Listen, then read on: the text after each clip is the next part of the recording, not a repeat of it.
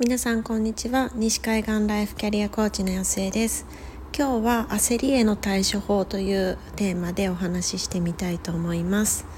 えー、なんでこのテーマにしたかということなんですけれども私年始からスイミングを始めてるんですけれどもそれで昨日泳いでいてちょっとふっと気づいたことがあるんですね。というのはあのまだゴーグルもキャップも買っていないのでまあ、顔がつかないようにというかあんまりこう髪の毛が濡れないようにということで顔を上げたままの平泳ぎをしてるんですね。でまあちょっとだけならいいんですけれども、まあ、何往復かしているとやっぱりそのなんだろう顔がつかないようにっていうことであのものすごくこう首をこう反らしてるわけじゃないですかだからまあ多分普通に平泳ぎするよりも私かなり反らしてたみたいでで首からあの背中のすごい上のところ付け根のところがすっごい痛くなっていてでなんかそれに耐えきれずに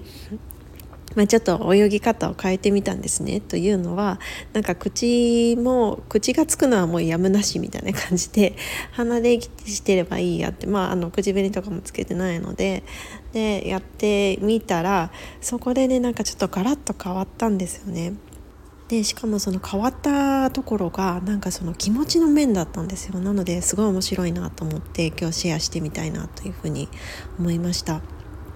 でこう首をぐっと反らせてこう口も全くつかないように、まあ顎はどうしてもついちゃうけどみたいな感じで泳いでいた時の気分って、まあ、久々に泳ぎ出したっていうのもあるんですけれどもしかもなんかねこうプールの底が斜めになっていて最初スタートするところ足がつくんですけど向こう岸につくと足が全くつかないんですよ。だから多分途中のどっかで足がつかなくなってるっていうプレッシャーの中で泳いでるんですよね。だからなんかこうあのなんだろうちょっとしか泳げなかった時に私こんなんで岸までたどり着けるのかなみたいななんか変な気持ちがよぎったんですけれども多分そんな感じでなんかこうじゃあ上を見てる時グッて反らして見てる時どこ何に視点が定まってるかってその向こう岸じゃないですか。だかまあいわゆるそのゴールのとこなんですよね。でそこまでどれだけ短くなったかっていうのをしかも平泳ぎめっちゃ私ゆっくりなので 本当にちょっとずつしか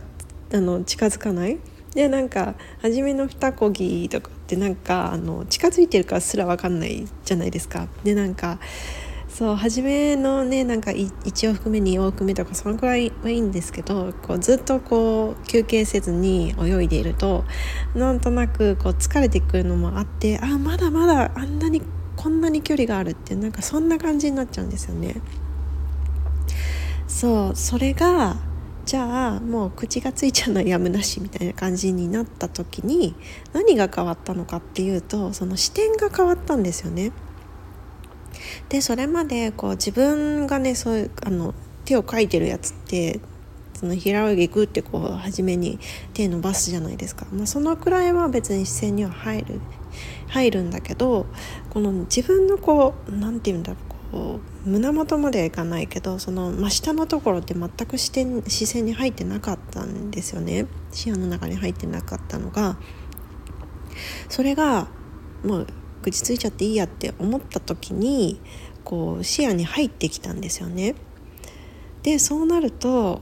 こう何が見えたかっていうとなんか動いてるっていうこの波紋のところが見えたんですよなんかそう今までも見えてたはずなのになんかそそこが見えたんですよね。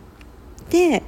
もうまさに別にどれだけ距離があるかとかそういうところは、まあ、もちろん見えないしでもプールってあの線が下に書いてあるじゃないですか。線がグーって下に書いてあってで端っこがあの T 字みたいになっててもうそろそろこう壁に当たるからこう何て言うんですか普通にクロールとかしてるとこう前見えないからもちろん。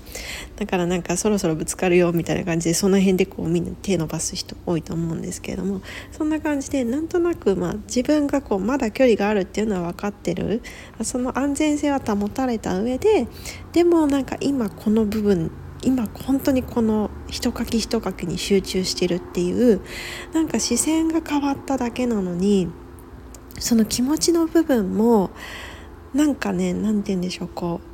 ちょっとこう軽い瞑想みたいな感じになったんですよね。本当に今この一かき一かきをやっていくだけっていう状態になったらなんかすごくこうまあある意味焦りとか不安とかこう足つかないどうしようとかここで体力切れちゃったらどうしようとかまあ別にないんですけどね。さすがにそこまで体力不足じゃないと思うのでとかなんかそんな怒ってもないその不安とかなんだろう何とも言えない焦りとかそういうものはすごいなんかこうざわついていたのがふっとなんか落ち着いたというかこう静まったというかそんな感覚を受けました。でなんかあまりにも顕著だったので なんか本当面白いなと思ってこの変化は何なんだろうってまあそんなスッとは分からなかったのでこう考えながら泳いでてああこういうことかっていうふうに思ったことを今お話ししてるんですけれどもっていうかこんなこと考えながら泳ぐなよって感じなんですけど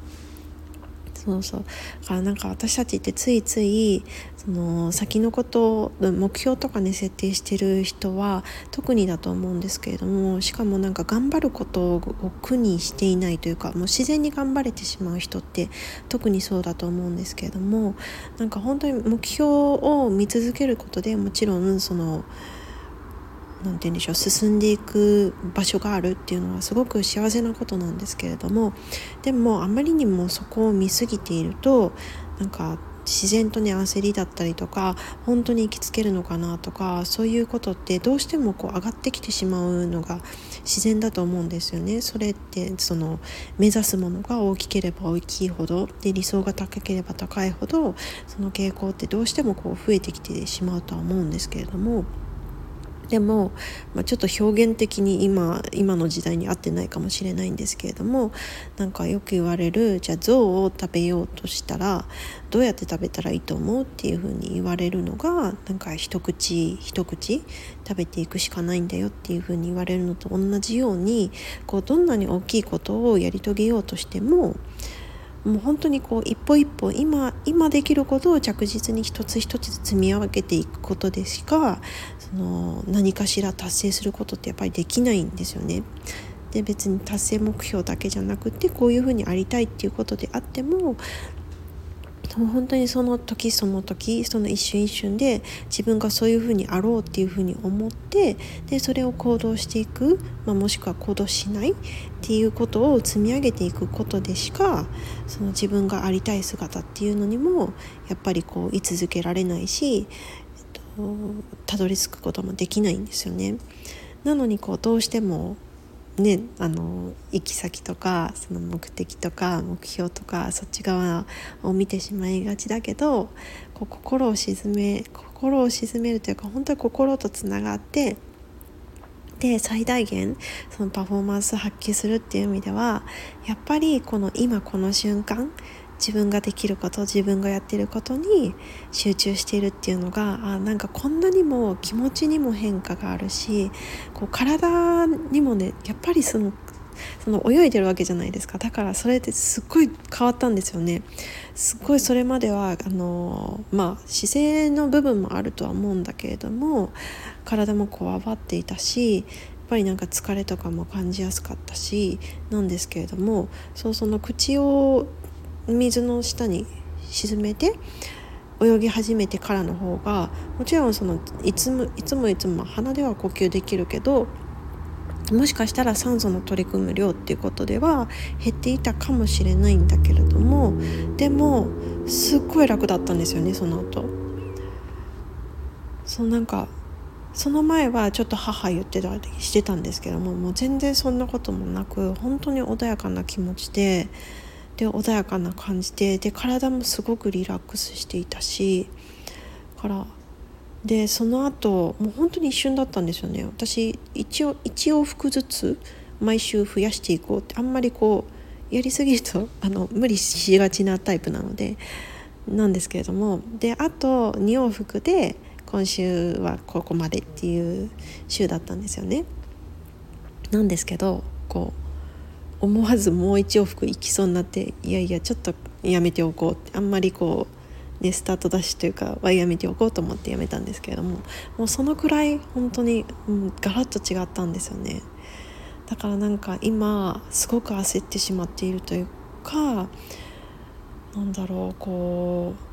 何とも言えない不安に襲われているとかなんかそういう感じになってしまっている人は一度こう自分が今どこに焦点を当ててるかなっていうふうにあの見つめ直していただきたいんですよね。で、まあ、もちろんそのあ目標にちょっと行き過ぎてるなっていう風になったら目標ってもちろん必要だと私は思っているし何かあった時にこう目標がなかったりなんでこうそこに行きたいのかっていう理由のところとかホワイトか、まあ、ミッションって言われたりとかすると思うんですけれどもその部分がないと結局こう止まってしまうとは思っているんですけれどもでもその目標が自分を勇気づけてくれたり力づけてくれるそういう目標であるためにはやっぱりそれを見つつもでもいつもはこう今ここに集中しているそれがこう大事だなっていうふうに再確認したのでちょっと目標の方ばっかり見すぎちゃっている人は今じゃあ自分ができることは何だろうっていう風でそこに精一杯もう全集中していくっていうのを一度試されてみると気持ちの変化っていうのもパフォーマンスの変化も感じられるんじゃないかなっていうふうに思います。ということで、えー、今日は焦りを感じてしまう時に、えー、心がけてみたいことみたいなテーマでお話をしてみました。どなたかの考えるきっかけになっていたら嬉しいなっていうふうに思います。ということで今日ももう今日こちらは金曜日なんですけれども日本はもう週末ですね。なんか今週末すごい寒いって言っていてもう両親ももう寒いからもうなんか車もスリップしそうだからお家の中にこもってるわみたいなことを言ってたんですけれどもなんかそういうそうなんか私最近ヒュッゲっていうヒュッゲってなんかすごくもう長いこと有名な言葉になってますけれどもなんか特にこのあんまり冬の冬がどんよりの地域なのでそのそれはそれででも家の中でこう大事な人たちだったり、まあ、別にお一人だったとしてもその自分のセーフスペースで